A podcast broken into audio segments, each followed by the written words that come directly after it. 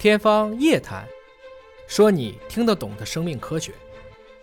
张主任，今天跟您主要聊一聊妇科肿瘤这个话题啊，因为我们关注一下女性的健康，专门有一类是只有女性才会有的妇科肿瘤，这主要是包括了哪些方面呢？妇科肿瘤实际上我们是指女性生殖道来源的肿瘤，呃，我们根据女性的特有的器官，比如说外阴的、阴道的，以及宫颈、宫体、卵巢和输卵管的肿瘤。整个这一套的任何一个部位都有可能发生的是吗？是都可能会发生肿瘤，但是我们老百姓经常会讲到肿瘤，以为就是癌症，实际上不是的。我们肿瘤是一个泛指，它包括了良性的肿瘤和恶性的肿瘤。实际上，从发生率来讲，还是良性肿瘤会更多一些。那您说到这个女性生殖器官，就是从外到内这么多个部位都有可能发生癌变。那么最常见的恶性肿瘤是哪些呢？哦，从发病率来看呢，呃，全世界和中国都非常的相似。女性的恶性肿瘤最常见的目前仍然是宫颈癌，其次呢是子宫内膜癌，呃，还有呢就是我们的卵巢癌。宫颈癌目前呢在呃全国来说，它的发病率呢呃是大概在第六位，但是它的死亡率呢是第八位。子宫内膜癌呢，实际上在全国的恶性肿瘤的女性发病率当中呢是第十位，嗯，但是它的死亡率呢，由于它的治疗效果早期的还是比较好，所以它已经没有在前十位的这个死亡率当中。卵巢癌呢，它发病率虽然不是特别高，没有在前十位的这个发病率当中，但是它的死亡率呢是占到了第十位。呃，因为您说的这个实际上是跟一些。通用的常见的肿瘤，像什么肺癌呀、什么肝癌呀，就男女都有的这种排名，它排到这里。如果说就是妇科的肿瘤的排名，发病率最高的还是您刚才说的宫颈癌、宫颈、卵巢、子宫内膜这三个是排到前三位的。对，是的，是的。那如果说从这个治疗难度上来讲呢？女性的这三个肿瘤，哪个治疗难度是最大的？哦，那当然是属于卵巢癌了。卵巢癌啊，所以卵巢癌我们俗称是沉默的杀手。嗯，也就是说，当我们发现的时候呢，实际上基本上都是晚期病人，他早期没有办法发现。为什么？因为卵巢实际上它在我们盆腔的深部，大概就只有一个呃枣子那么大小。这么小吗？对啊，就是一个枣子那么小，所以它如果发生癌变，就很容易扩散到周围的组织，侵犯周围的组织，然后引起比如说腹水呀，呃，引起一些肿瘤侵犯到肠管啊这些组织呢，引起一些腹胀啊、消化不良等等症状，甚至呢引起包块之后，有一些患者是因为消化不良，所谓的消化不良才去就诊，然后才发现这个时候实际上他已经有。整个腹腔的扩散了，甚至到上腹部，发现也难，治疗也难。是的，啊，就好在说它的发病率没有那么的高，是的。但是，一旦发生了，可能发现的时候是晚期的几率很大。对对，基本上都是三四期的患者比较多见。嗯，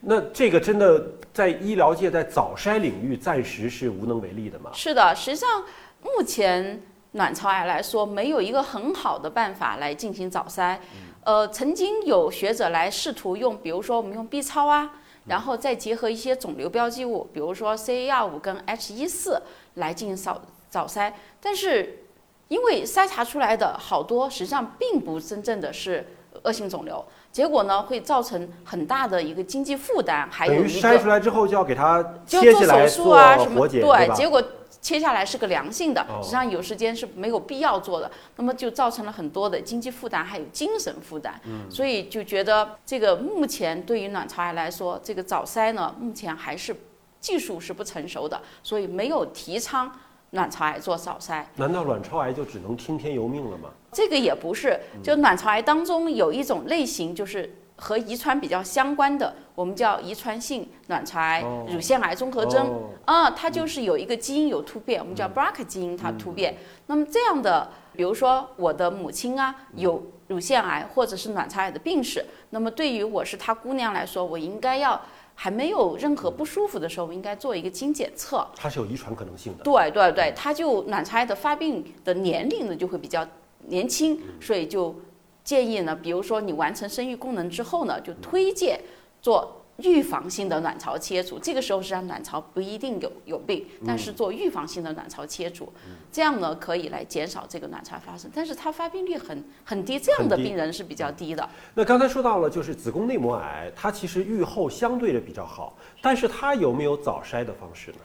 呃，子宫内膜癌目前来说，呃，它的早筛也是不是特别成熟的。哦，呃，主要的患者应该是绝经之后出现阴道流血，所以有这样症状的时候呢，我们可能比如说我们做个 B 超看子宫内膜是不是有问题，然后做宫腔镜或者是做一个整刮，然后刮出来组织送检。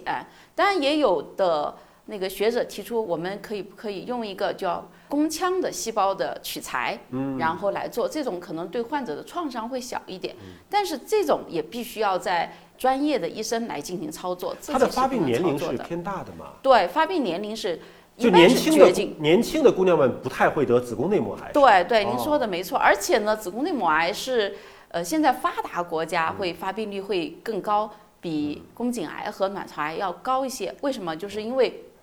我们现在吃 太好了，对肥胖、营养什么。高血压、糖尿病等等这些呃，就是代谢方面的疾病增加之后呢，会引起就是长期的雌激素刺激子宫内膜，嗯。但是又没有应激素保护之后，子宫内膜增生到了不典型增生，再到癌，这种发病率会更像您刚才说到的，针对一些绝经期的女性发现又流血的时候，如果是最后判定是子宫内膜癌，嗯，那是已经到了哪一个期了才会出现这种流血的症状了？其实上，这个流血多少或者流血呃和子宫内膜癌的这个区别实际上没有太大的关系，因为子宫内膜是在子宫腔里面，那么外面呢还有子宫肌层和子宫浆膜层，所以为什么子宫内膜癌一般来说发现的比较早一些？因为它有肌层包裹着，就像我们一个包子的馅儿里面有问题了，那我把整个这个这个这个包子。切了不要了，实际上也就好了。所以，我们子宫内膜癌